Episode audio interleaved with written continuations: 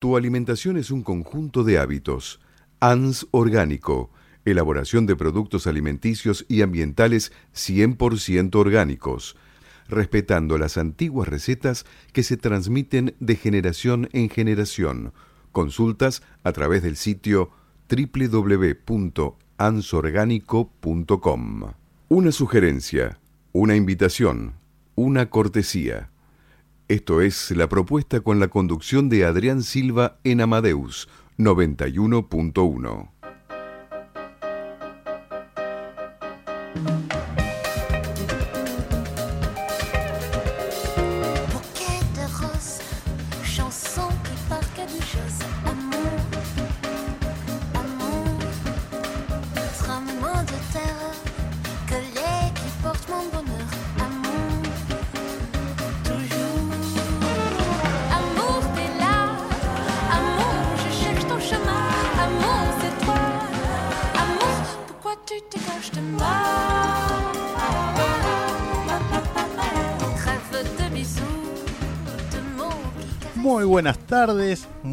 noches para todos los oyentes y bienvenidos a la propuesta radio en FM Radio Amadeus 91.1 siendo las 20.03 29 grados. Buenas tardes, Patri, Silvia. ¿Qué tal? ¿Cómo tardes, Buenas tardes, Ricardito, Karina, Irene.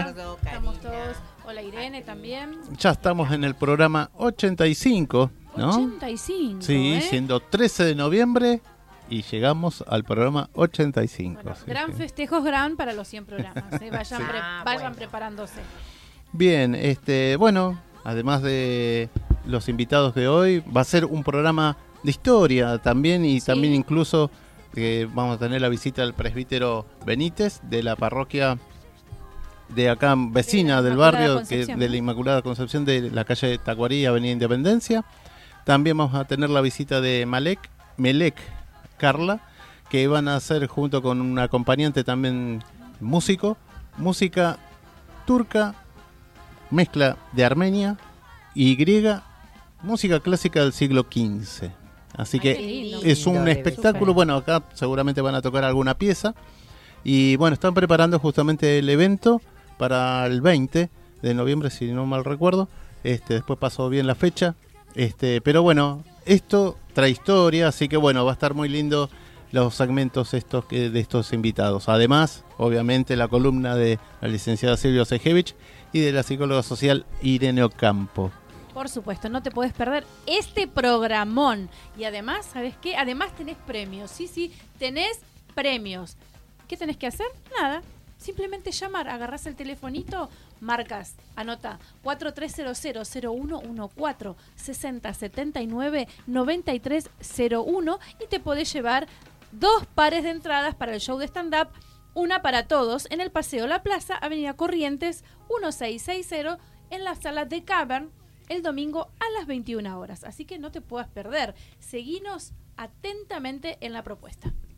Así es. Bueno, vamos a tener ahora, además de, las entradas, Vamos a comenzar con la lectura, ¿no? De la cartelera, ¿puede ser? Les vamos a contar que tenemos un fin de semana largo, es sí. Ah, cierto. Así que, ojo, atenti, atenti porque viene largo y viene muy de comilona, che viene muy de, eventos gastronómicos. ¿Y por qué sí? El argentino es de comer, ¿viste? Tenemos problemas, tenemos lío, ¿qué hacemos? Vamos a juntarnos a comer. Sí. Sí, sí, eso es, cierto. Aunque sea un mínimo con un mate. Vamos a tomar un café, vamos a tomar unos mates con bizcochito, pero nos juntamos. Bueno, entonces les cuento que el 16 y 17 de noviembre, este fin de semana, sábado y domingo, de 12 a 22 horas, en el hipódromo de Palermo se va a celebrar el Burger Fest, el primer festival de la hamburguesa como les dije.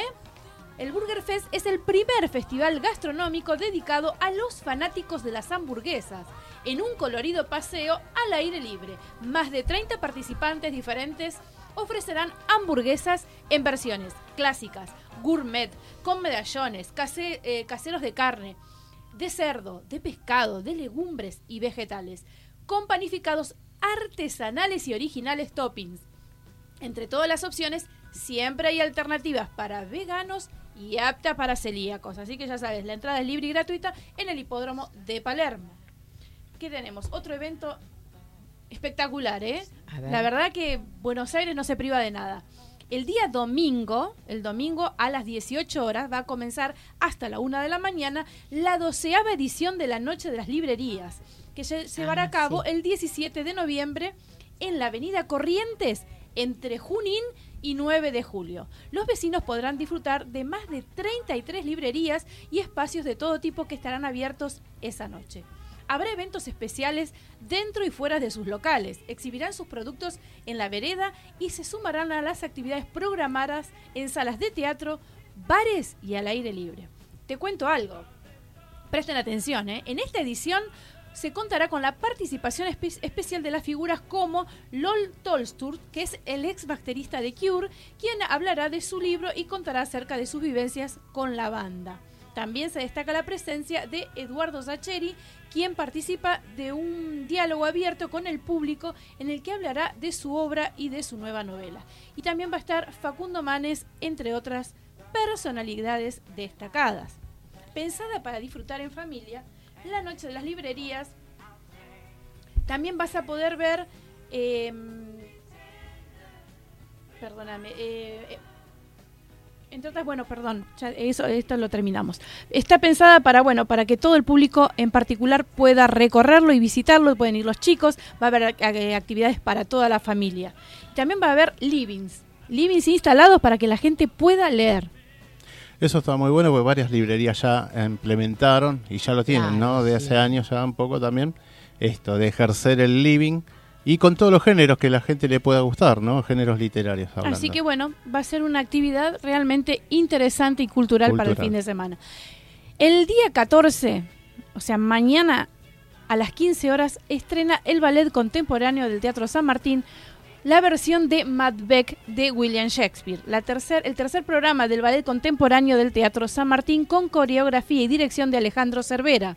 Acerca de la nueva puesta en escena, su director afirma, si bien la ambición adquiere formas más sutiles y sofisticadas en las sociedades de nuestro tiempo, por momentos la ferocidad y la brutalidad agazapadas dejan de esconderse y aparecen listas para dar el zarpazo.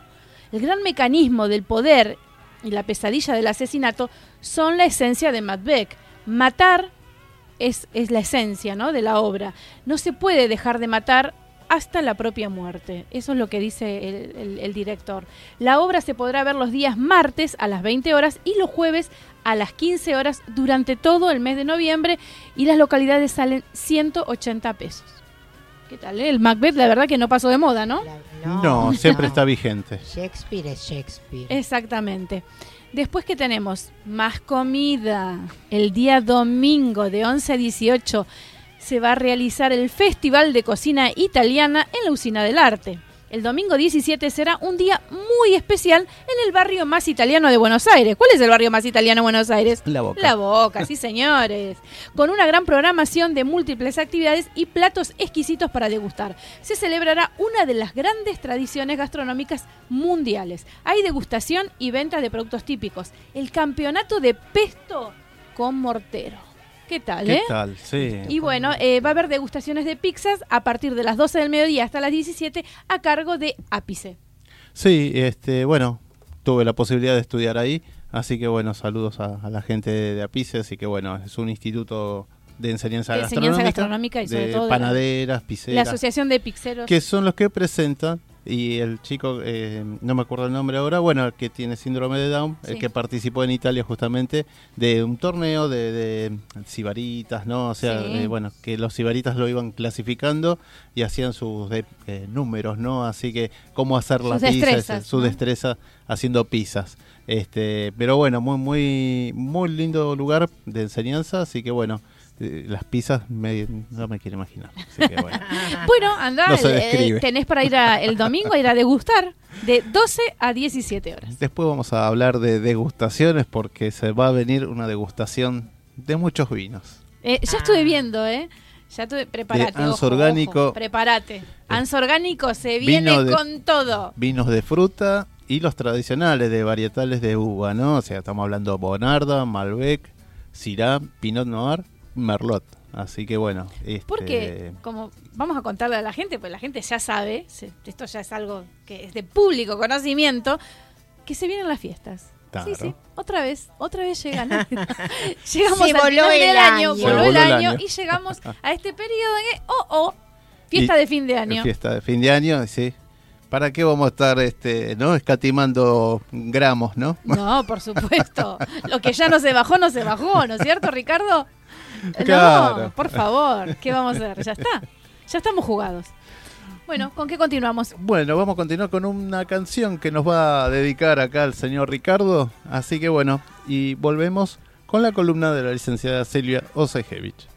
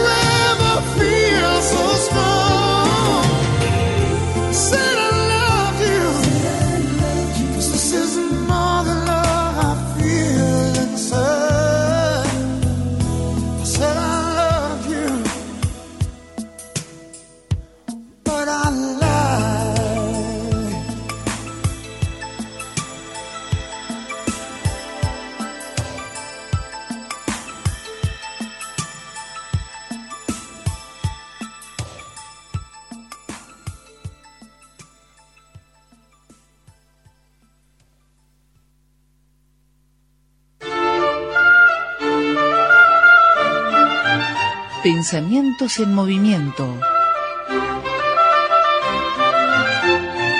Coloreando la vida desde el diván y el arte. La licenciada Silvia Obsejevich. Bueno, buenas noches, Silvia, ¿cómo estás? Buenas noches, Adrián. Buenas noches a los oyentes. Bien. ¿Todo bien? Mira, Perfecto. como siempre te digo, todo bien no existe. Como dijo Lacan, el universo es de la falta. Entonces yo siempre respondo a, esta, a esto que me dicen, todo bien, algunas cosas, algunas cosas bien y otras, Y otras no tanto, No obvio, tanto. como todos. co- exactamente, porque el universo es de la falta, no existe el todo. Aprovecho a decirlo. Muy bien, me parece fantástico. Me parece fantástica esta, esta aclaración para, para todos. Y bueno, yo les voy a recordar que aquellos eh, oyentes que quieran comunicarse con la licenciada Silvia Osejevich pueden hacerlo a través del 4300-0114 o 6079-9301 o a través de su email silviaobse con b corta arroba gmail.com y dejar todas sus consultas y bueno, y participen, ¿eh? Bueno, muchas gracias, Patricia. Bueno, hoy voy a mm, tomar el tema Pensamientos en Movimiento, que es el título este, que a mí se me ocurrió para este programa. Pero eh, lo que se me ocurrió es lo siguiente. ¿Qué creemos que decimos cuando decimos pensamientos en movimiento? Me detuve en esta frase porque como fue el título que yo elegí para poner en este programa, me vino la interrogación. ¿Qué entenderán los oyentes por esta frase? Entonces, eh, como estoy diciendo, ¿qué entenderán? ¿Qué sí que qué piensan que puede transmitir esta frase? y entonces les diría a los oyentes que el teléfono de la de Radio Amadeus está a vuestra disposición para que llamen, para que aporten ideas, que no importa si son correctas o incorrectas las cuestiones que les eh, surgen, o que no son geniales o que son tontas. Lo importante es que, que puedan hacer comentarios en, re- en relación a, a esto, ¿no? ¿Qué entienden que son los pensamientos en movimiento?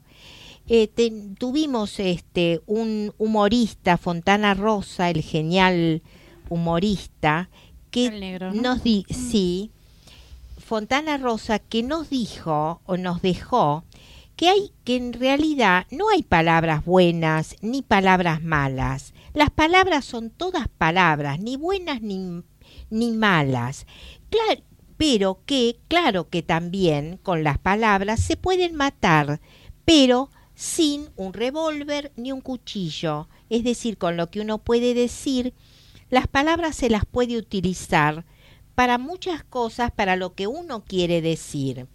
Y muchas veces mm, muchos se quedan sin abrir la boca, sin decir y se tragan las ideas. Y yo les diría que tragarse las ideas enferman y nunca saben al final por qué enferman, pero realmente que como dije la vez pasada, las palabras enferman, como lo dijo Freud, las palabras enfermas y, y las palabras también curan. Entonces, los que tienen miedo a hablar tienen que tratar de salir de ese de ese confort, porque al final es un confort Sí, no enfrentar Claro, en no nada. enfrentar la realidad eh, es mucho más fácil, eh, sobre todo en el seno familiar, ¿no? Yo lo, lo pienso de esa manera. En el seno familiar es, mucha, es mucho mejor, mucho más fácil, mucho más cómodo callarse la boca que enfrentar un conflicto que puede llevar a cosas realmente. Pero es que, claro, es que no se,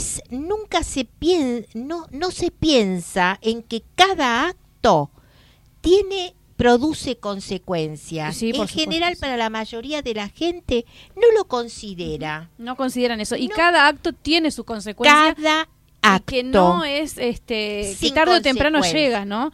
Claro. Eh, ley de causa y efecto. Sí, y no es tarde o temprano, enseguida hay que prestar atención, que justamente de esto creo que voy a, voy a plantear hoy.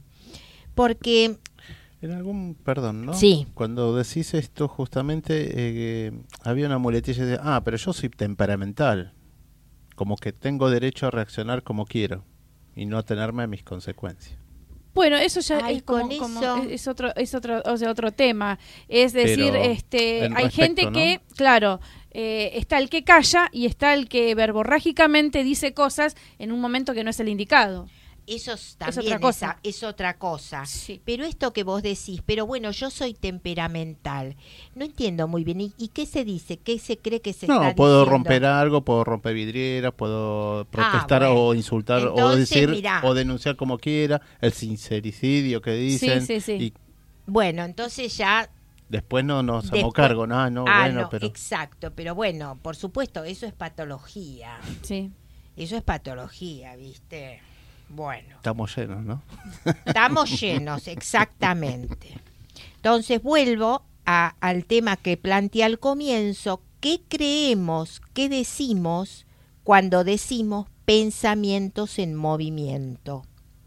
Voy a remarcar el qué creemos que decimos, porque no es eh, lo que dije, no, es qué creemos que decimos cuando decimos lo que decimos. Porque no, po- ¿Por qué digo esto? Porque no podemos aseverar nunca la certeza de una verdad.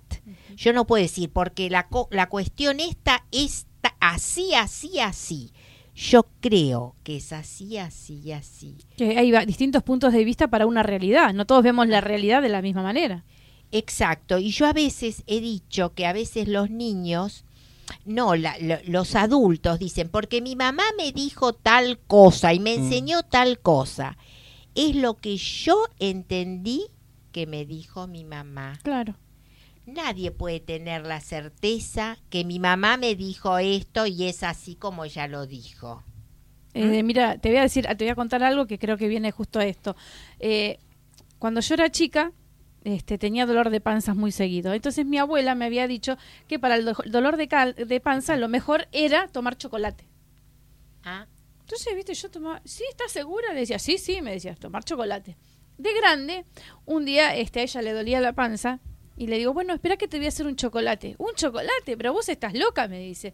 Claro, si yo cuando era chica vos me decías que el chocolate hacía bien para la panza. No, dice, pero yo te decía eso para que te tomaras un chocolate y te calmaras, me dice, pero no, no es verdad. ah, qué, bárbaro. Y claro. hay un montón de... y yo preparaba chocolate cuando me dolía la panza. Bueno, es, a- es así, ¿viste? Es así. ¿Sí? Hay una verdad. Ah, eh, claro, pero uno, bueno, es que, ¿sabes lo que pasa? Todo el tiempo mentimos. No es que uno puede decir, no, porque yo digo la verdad. Y la verdad, la verdad Claro. que no hay No verdad, existe no verdad. existe. Nuestra vida es una ficción todo el tiempo. Entonces, no podemos aseverar lo que no existe. La única certeza que tenemos es que un día nos vamos a morir. Exacto. Esa es la única No certeza, no hay otra. No hay otra. Tremenda certeza igualmente, porque Por- lo único que sabe, imagínate que llegar a este mundo, eh, que el otro día uno, uno llega a este mundo y bueno, tiene una familia, tiene un papá, tiene una mamá, tiene una familia por detrás y además de lo único que tiene, es- está seguro que se va a morir. Entonces llegás a este mundo y decís, wow, ¿qué hacemos? Y es ahora?". que es así, ¿sabes? Es porque todos los dramas que tenemos es, s- tratan sobre el nacimiento y la muerte. Exacto. Porque sabemos que nacemos, pero el recorrido que vamos a hacer hasta el día que nos morimos, no sabemos. Es así, estos son los dramas de los humanos. Eh, Por eso están siempre los problemas en relación a la vida y a la muerte. Bueno, muy interesante Bueno. entonces eh, a esta conclusión que hemos arribado.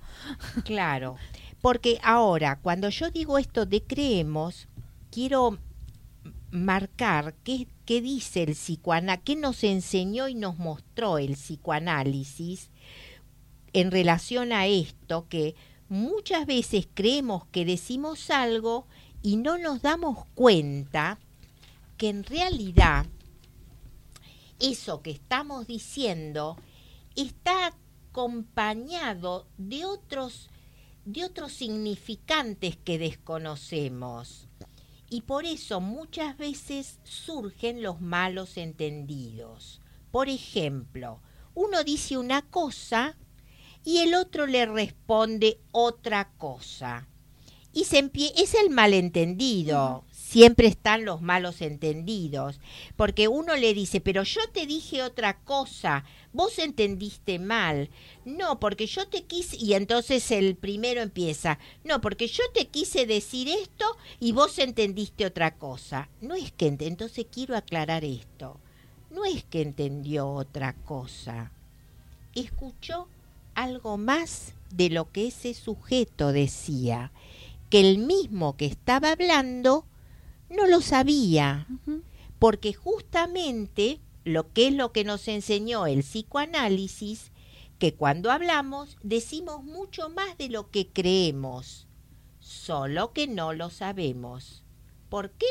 Porque contamos con un inconsciente, porque contamos con un saber no sabido. ¿Qué quiere decir un saber no sabido?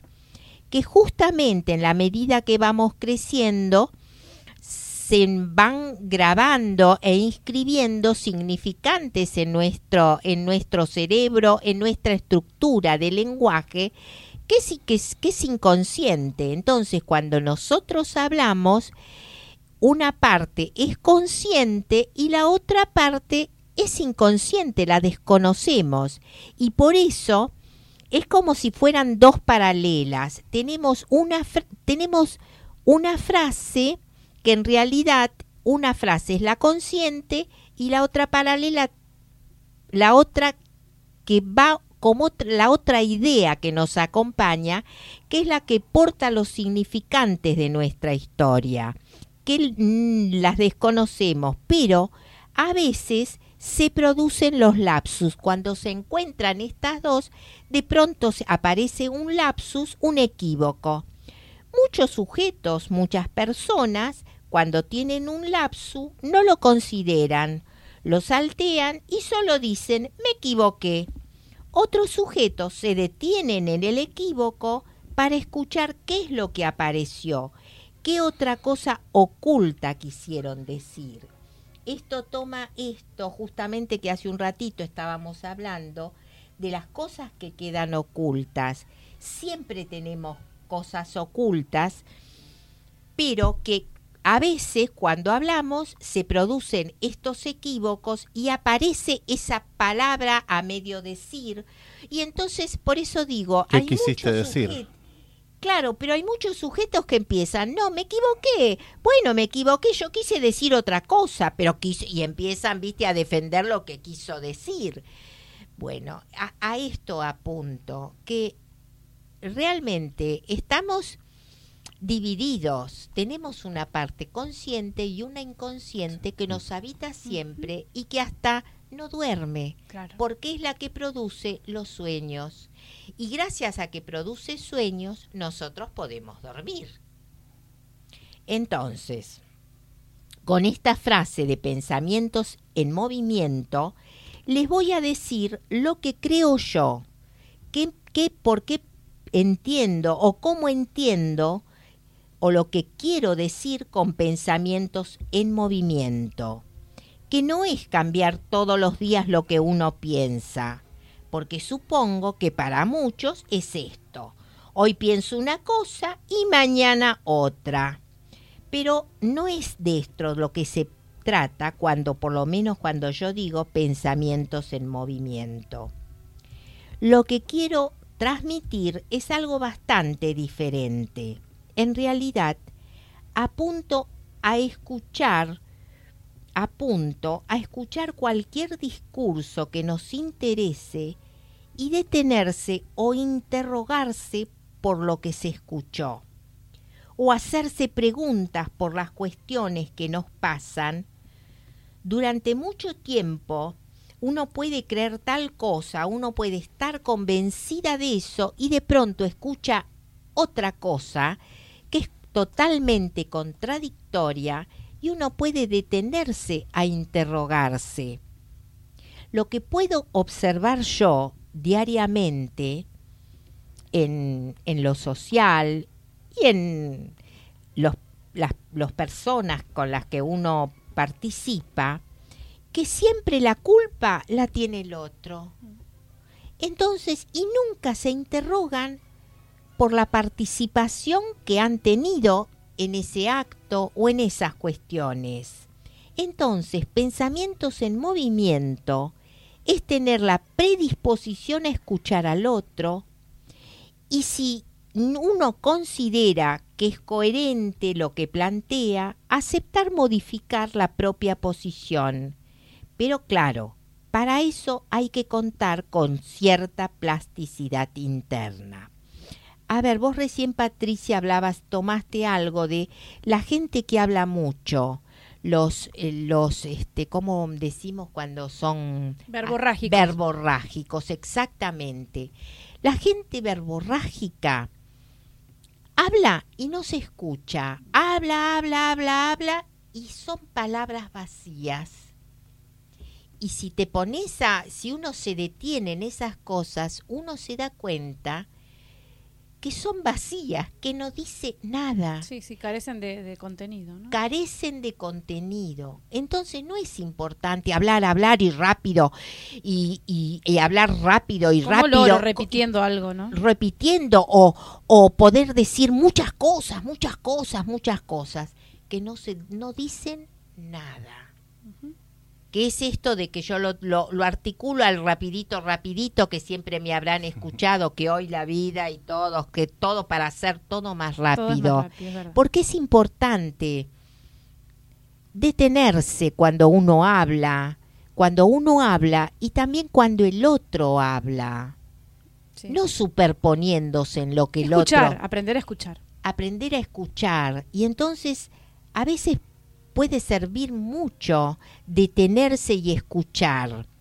Y, es esto lo que yo pienso con en relación a los movimientos, pensamientos en movimiento, que es una posición interna a producir cambios, que es distinto a una posición interna de querer producir cambios y rapidito.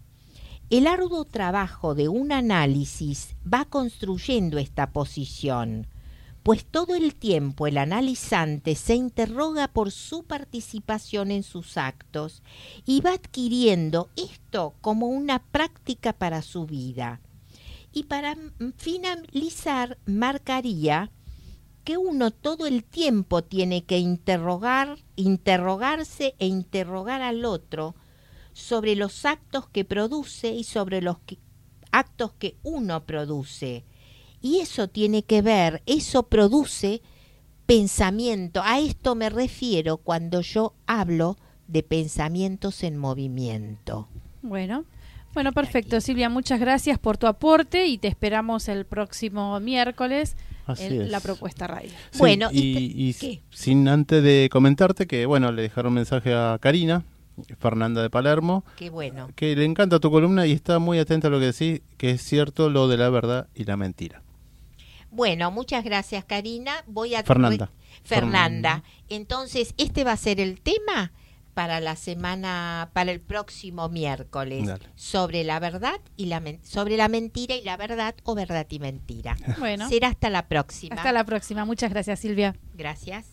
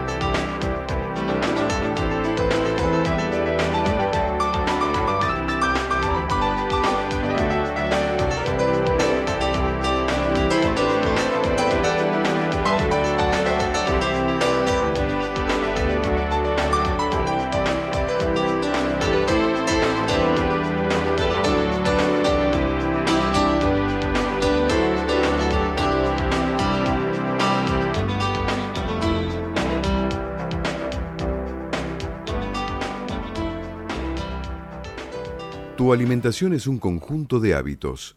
ANS Orgánico, elaboración de productos alimenticios y ambientales 100% orgánicos, respetando las antiguas recetas que se transmiten de generación en generación. Consultas a través del sitio www.ansorgánico.com.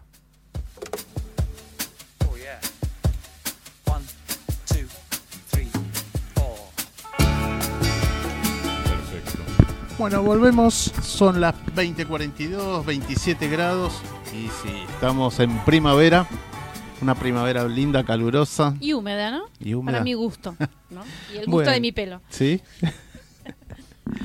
bueno, acá tenemos a los invitados, al presbítero Gonzalo Benítez de la parroquia Inmaculada Concepción. Exacto, así es. Buenas noches. Buenas noches, ¿cómo estás? Bienvenido. Muchas y bueno, gracias. acá lo está acompañando Marcela Toso, que va a estar sin micrófono, pero bueno, cuando tengas que hablar, Marce, estás invitada, así que ningún problema. Bueno, bienvenido a la propuesta, acá Radio Amadeus, vecino acá nomás, estamos Sí, hablando estamos de la otra cuadra. Acá a la vuelta, sí. Sí, sí, bueno, muchas gracias por venir. Y bueno, ¿cuánta historia, no? eh, tiene la parroquia La Inmaculada Concepción? Sí, así es. Bueno, cumplimos 250 años Qué hace un par de domingos, el 3 de noviembre. ¿Es la más vieja o es junto con la de San Ignacio? Porque también decían, ¿no? Algo así. Aquí hay que diferenciar Sí. como parroquia. Parroquia es la institución Bien. Que dentro de un obispado se divide eh, habitualmente en varias parroquias, Ajá. la- el, la- el área del obispado. Entonces, como, como institución parroquial, es, eh, son las, las parroquias más antiguas, son cuatro en realidad. Fueron creadas simultáneamente el 3 de noviembre de 1769, la Inmaculada Concepción, o como se decía en esa época, la Purísima Concepción, San Nicolás, Montserrat y La Piedad. En esa época, en la ciudad de Buenos Aires, antes de, de- de esa creación de nuevas parroquias, la única parroquia que había en toda la ciudad era la catedral. Claro. Era una ciudad muy, muy chiquita, llegaba Claro. hasta la 9 de julio y hasta Como una aldea, ¿no? Sería. una ¿no? pequeña aldea. Ujú. Cuando fue creciendo la población, se crearon estas cuatro nuevas parroquias y después, en el siglo XIX, la catedral dejó de ser parroquia, entonces quedaron como las más antiguas eh, estas cuatro. Claro. Y por esas cuestiones de, de nomenclatura, quedó como número uno la Inmaculada Concepción. Claro. Por eso decimos, es la, la número uno, pero... De las eh, cuatro parroquias, ¿no? Claro, pero es la, la más antigua junto con, con las Con otras otras cuatro. tres. Con Claro, las otras cuatro, sí. mirá. Claro, bueno, porque desde ahí, eh, por lo que nos pasaste una sinopsis ¿no? de histórica, eh, desde ahí se desprende también la que está eh, Sa- San Ar- eh, Miguel, San Miguel Arcángel, Arcángel, ¿no? de Suipacha y, Y- Bartolomé Mitre. Claro, eh, es, es antiguo también, ¿no? Es- eh, Se es- desprende, ¿no? Hay Esa un- iglesia eh, fue, fue fundada, en realidad primero funcionó en, en el predio de la actual Inmaculada Concepción, se llamaba Nuestra Señora de los Remedios y San Miguel Arcángel. Claro.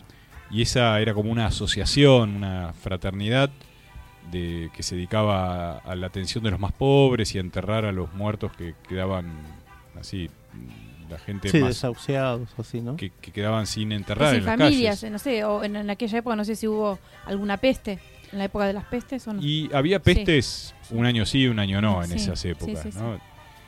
Eh, y ellos se mudaron al actual San Miguel Arcángel.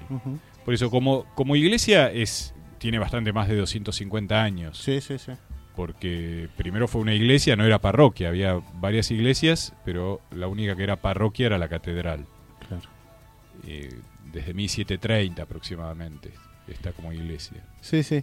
Este, bueno, acá también vamos a hablar un poquito, ¿no? Mamá Antula, ¿no? Que tiene que ver con la parroquia, que ella fue la fundadora del convento que está cruzando. eh, San Cayetano, donde de mi barrio, del barrio de Liniers, eh, fue la fundadora de, bueno, ahora de- del convento, ¿no? También. Sí, acá en el barrio Sí. es la san- lo que se llama Santa Casa de Ejercicios, es el la nombre Santa claro, Casa de Ejercicios clásico. Espirituales.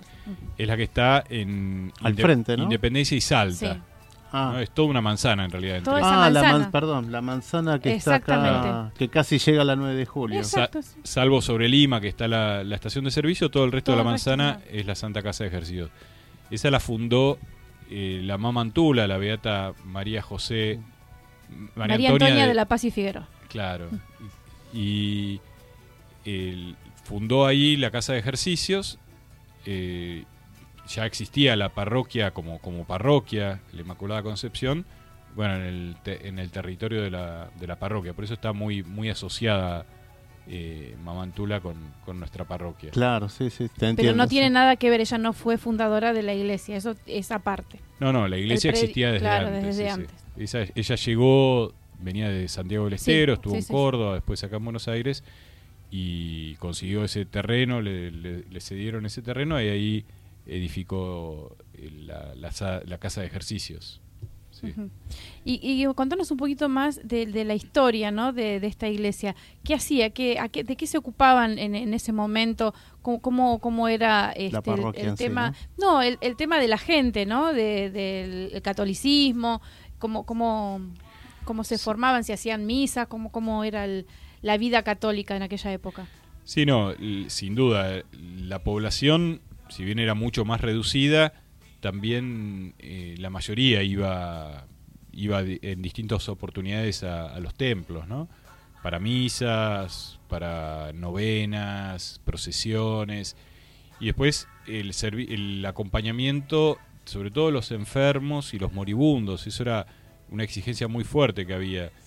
Eh, en una época que los servicios de, de salud públicos eran casi inexistentes, médico, el que podía pagar un médico, bueno, pero todos podían acceder a, pedían el sacerdote, por más pobre que fuera, incluso un esclavo, por ejemplo, y, y se, y se buscaba que, que tuviera la atención de un sacerdote, que llegara, que, que le diera los consuelos de, De la extrema unción, ¿no? Claro, De los llamaba- sacramentos. hoy, ya- hoy la Sí. llamamos unción de Sí, los sí, enfermos, ¿no? Pero se llamaba extrema unción, le llevaban la, la Eucaristía. Y, y eso era una exigencia muy fuerte porque, bueno. Y, voluntaria, ¿no? y en el caso de los, de los pobres, obviamente no había ninguna of- ofrenda en dinero. Claro. En el caso de la gente que, que podía, hacía algún habitualmente al- algún, alguna ofrenda de dinero para ayudar. Para sustentar, ¿no? Claro. Con eso se sustentaban todos, todo este, este trabajo social.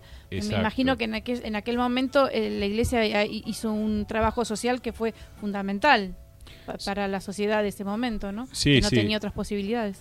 Sí, era una, una sociedad en la que, por un lado, estaba la iglesia de, de manera más directa, por ejemplo, cuando se, se- el, obispo fundaba una, una iglesia, una parroquia, pero también había muchas iniciativas que no venían directamente de los curas o de los obispos, sino de la gente. Por ejemplo, el, el grupo este que se, se habían reunido y habían fundado lo que llamaba la, la Hermandad de la Santa Caridad de nuestro Señor Jesucristo, se llamaba así. Era un, grupo de hombres que estaban, por ejemplo, el principal impulsor fue eh, un bisabuelo de Manuel Belgrano. Claro, Juan Guillermo González y Gutiérrez de Aragón, ¿no? Que era Eh, el exacto. bisabuelo de, de Manuel Belgrano. que después quedó viudo y, se, y se hizo sacer- sacerdote. Pero la mitad más o menos de, de la- de los hombres de, de la ciudad de Buenos Aires en algún momento pertenecieron a esa, a esa hermandad.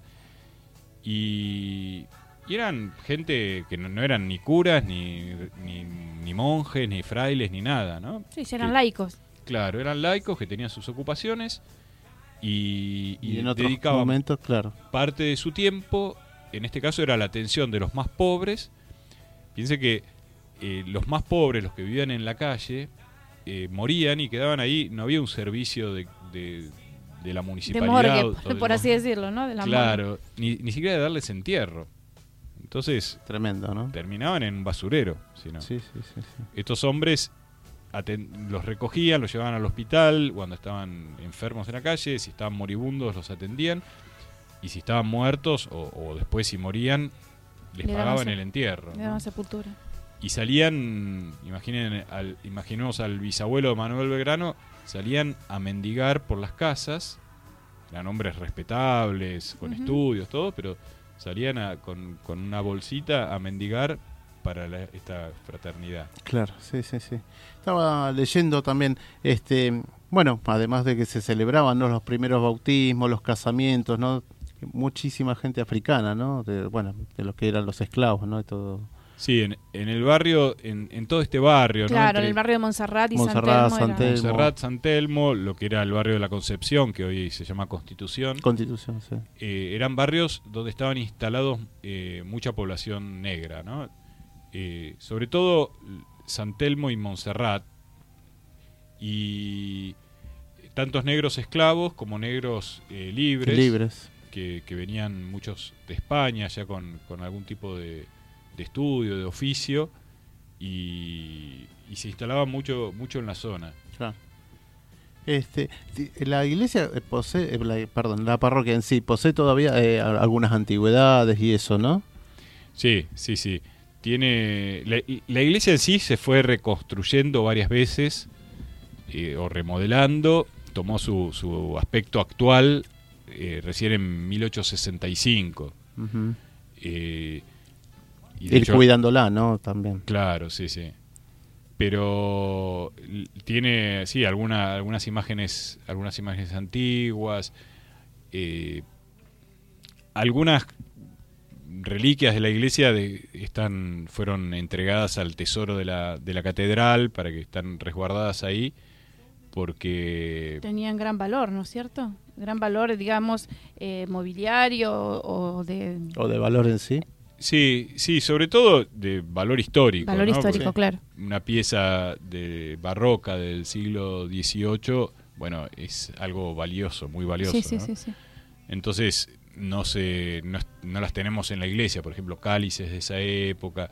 Todo eso está en, en, el, en, en guarda, en el En tesoro guarda, de la claro. catedral, hace ya muchos años, ¿no? Porque hubo una época que hubo desgraciadamente Robos. varios episodios de robo Ah, y se mira. robaron piezas Mm, valiosas por su sí. valor histórico.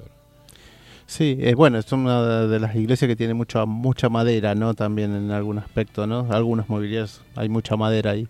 Sí. Este y- Vitros también tienen. eh, o- Sí, sí, tiene, tiene eh, vitros altos, eh, tienen los altares, bueno, los altares son todos de, de madera, policromados, con lo que se, se- imitando mármol, ¿no? Claro. Eh, y, y bueno, imágenes también, la mayoría son, no, no son de 1700, la mayoría, Tiene sus años. pero tienen sí, sí, sí. sus años. Qué bueno, va- van curadores a hacer eh, que la puedan recuperar, ¿no? Restablecerlas de vuelta. Y hemos, estamos haciendo el- restauración de, de a poco, ¿no? De lo que se puede, porque bueno, todo esto sale principalmente de- del aporte de, de los fieles de la parroquia y de algunos donantes, tanto personales como instituciones, que hemos ido consiguiendo para, para hacer arreglos, por ejemplo, arreglos del edificio en sí, para que eh, evitar o reparar filtraciones de agua, Claro. eso tiene toda la iglesia por dentro, todas los- las bóvedas están decoradas con, fre- con, con pinturas murales, ¿no? De, de muy, de muy alta calidad. Sí, Y, y claro, una filtración de agua se arruina. se eso. arruina, sí, sí, Tremendo, sí, sí. tremendo, la verdad. Y con 250 años, eh, me imagino que, bueno, es esa, eh, ese trabajo de, de ir remodelando y de ir cuidándola lleva su dinero, su tiempo y hay que hacerlo, ¿no? Para que no se venga abajo. Sí, sí, tal cual. Sí, sí. Eh, y hay un órgano, ¿no? Que es uno de las dos únicas artesanales que dispone la Argentina, correspondiente de 1868 y proveniente de Bérgamo, Italia. Sí, es un, un órgano junto, es, son dos órganos hermanos, hermanos porque vienen de la misma fábrica y se instalaron en el mismo año. El otro está en Montserrat, que también está en funcionamiento. Y son de los pocos órganos de, de tecnología antigua que quedan. En realidad, si bien fueron hechos en, el, en, en 1868, eh, eran órganos artesanales que ya casi no se construían en esa época, que se hacían al, siguiendo los modelos de los órganos del, del barroco. Ah. Entonces, eh, pensemos que ya en esa época había aparecido la electricidad, ya se estaban electrificando de a poco, ¿no? Claro, Todos los algunos instrumentos, sí. y sobre todo ya más hacia fines del siglo XIX se empezaron a construir los grandes órganos porque eran con los fuelles eran con, con electricidad, con- Electricidad, con, sí. turbinas, ¿no? Eh, entonces se, se le podía dar más potencia, poner más tubos. Este órgano es un órgano más pequeño y, y tiene un sonido muy adecuado para la música barroca y, y música de, de cámara. Claro.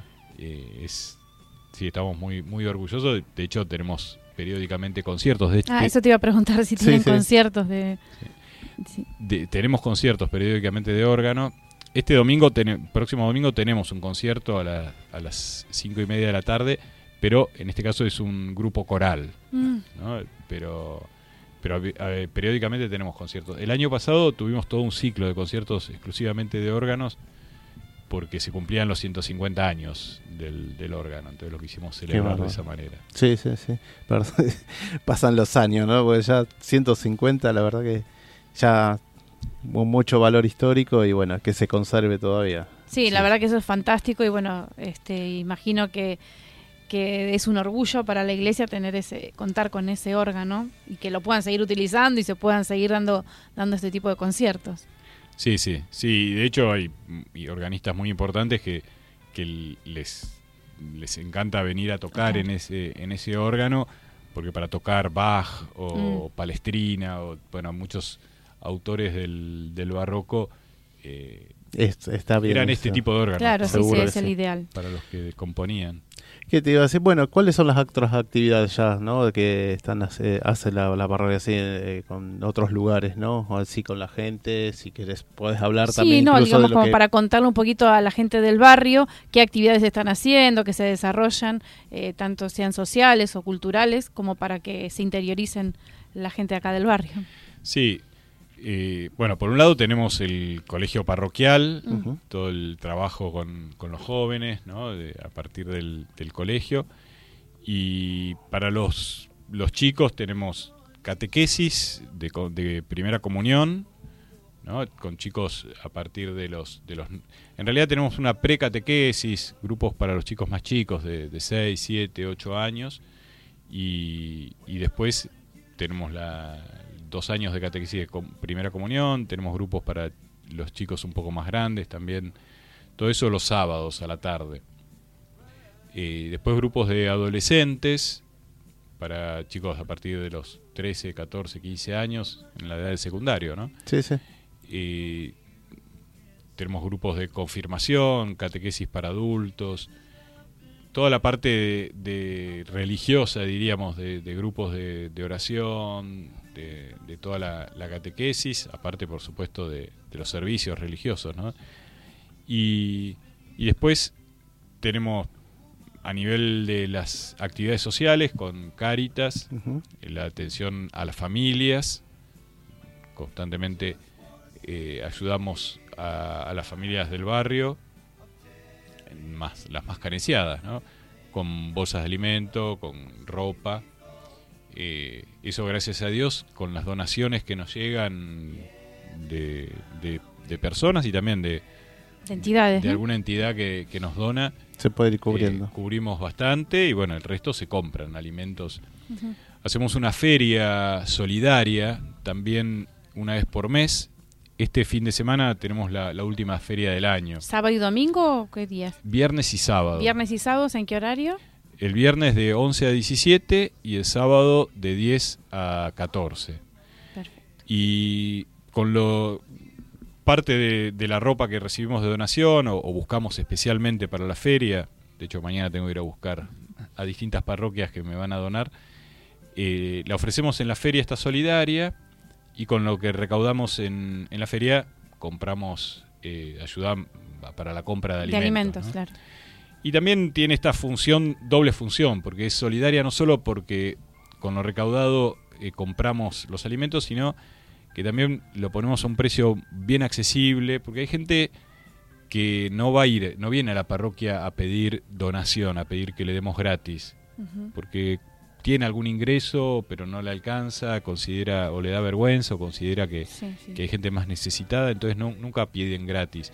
Pero sí Hacen por- una colaboración, ¿no? Claro, y por muy poco dinero se llevan eh, ropa, eligen para- Algunas prendas buenas. algunas prendas o cosas de bazar o algunos otros elementos que, que ofrecemos en la feria. Entonces también le, le sirve como servicio solidario para, para mucha Sí. gente. Para que sea accesible. sí. Claro, Sí, sí, no, y aparte eh, eh, por la dignidad, ¿no? tal Es- cual. Es, sí, es- sí. es un tema de dignidad. Yo pienso que es, algo que, lamentablemente hemos perdido como sociedad, que es esa dignidad. Este, yo puedo, no, puedo no, poder comprar determinadas cosas, pero hay otras que sí puedo. Este, y el, el tema de eso de que me lo tienen que regalar mm, es, es un poquito... Está bien que, que haya necesidades y las hay, no voy a negar porque es, eh, es, es una realidad este, que hay necesidades, pero también esa dignidad que tendríamos que trabajar mucho la sociedad en volver a, la dignidad, la dignidad del trabajo, a la dignidad de decir, bueno, no te puedo, no lo quiero gratis. Eso, eso es maravilloso. Me parece, a mí, desde mi punto de vista, me parece grandioso que una persona tenga esa dignidad. De decir, bueno, no te puedo pagar esto, pero sí lo puedo pagar más barato o comprar algo usado. Pero no, me parece, o siempre, o dando un trabajo, ¿no? Ofreciendo un trabajo. Por ahí a la parroquia le hace falta que le hagan un trabajo y por eso este, pueden gratificarse con, con un pago. Sí, nosotros a la, a la gente, digamos, que está en situación más de, de emergencia, eh, se le hace Obvio. la visita social, Obvio, obvio. se evalúan las necesidades y les, les ofrecemos. También la realidad es que como así como recibimos la donación, eh, se la, en esos casos se lo entregamos, no, no, les, no les cobramos, ¿no? Pero muchas veces la misma persona que recibe lo más necesario eh, en ropa y en alimentos, también vienen a la feria porque ahí, bueno, se pueden, eh, se- como, como vos decís, ellos pueden elegir llevarse más cosas, cosas que quizá no, no son las, las necesidades totalmente básicas, pero se llevan algo, eh, no sé, quizá un collar o, o algo Sí, sí. más arreglado y, y lo pagan muy muy barato y de esa manera también están a- colaborando, claro. devolviendo Sí, algo. sí, sí, ¿no? seguro que sí. Bueno, eh, ¿cuánto es el evento este que comentabas? El de la El, el de la feria el viernes y el sábado, ¿no? este viernes y sábado en Tacuarí 870, ahí es donde funciona nuestra Caritas parroquial. Eh, el viernes de 11 a 17 y el sábado de 10 a 14 horas.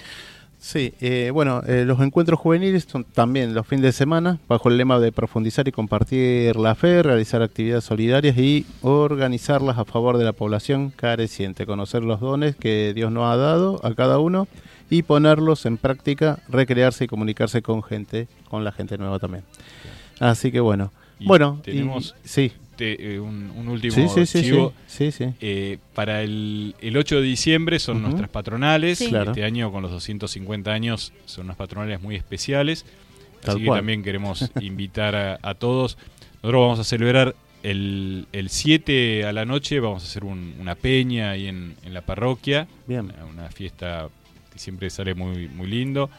Y, y el 8 va a estar la misa a las once y media, presidida por el cardenal, nuestro arzobispo Mario Poli. Y después a las 17 y 30 vamos a, a salir en procesión con la Virgen eh, por las calles del barrio para terminar también con las- la, la Con la última misa del día ¿no? a las Ujú. 7 y media de la tarde. Perfecto. Así que invitamos a todos. Bueno, Por entonces supuesto, ya están todos invitados para Sí. las celebraciones Sí, de sí. los 250 años. Este, si hay un evento por las redes sociales, nosotros siempre lo compartimos, obviamente, para que la gente esté más enterada, sabiendo el horario y todo. Bueno, te agradecemos, Marcela, Gonzalo, este, por, por estar y bueno, y hacernos conocer un poco de la historia de acá de, Del barrio. del barrio y la parroquia Inmaculada Concepción. Gracias a ustedes. Muchas gracias, ¿eh?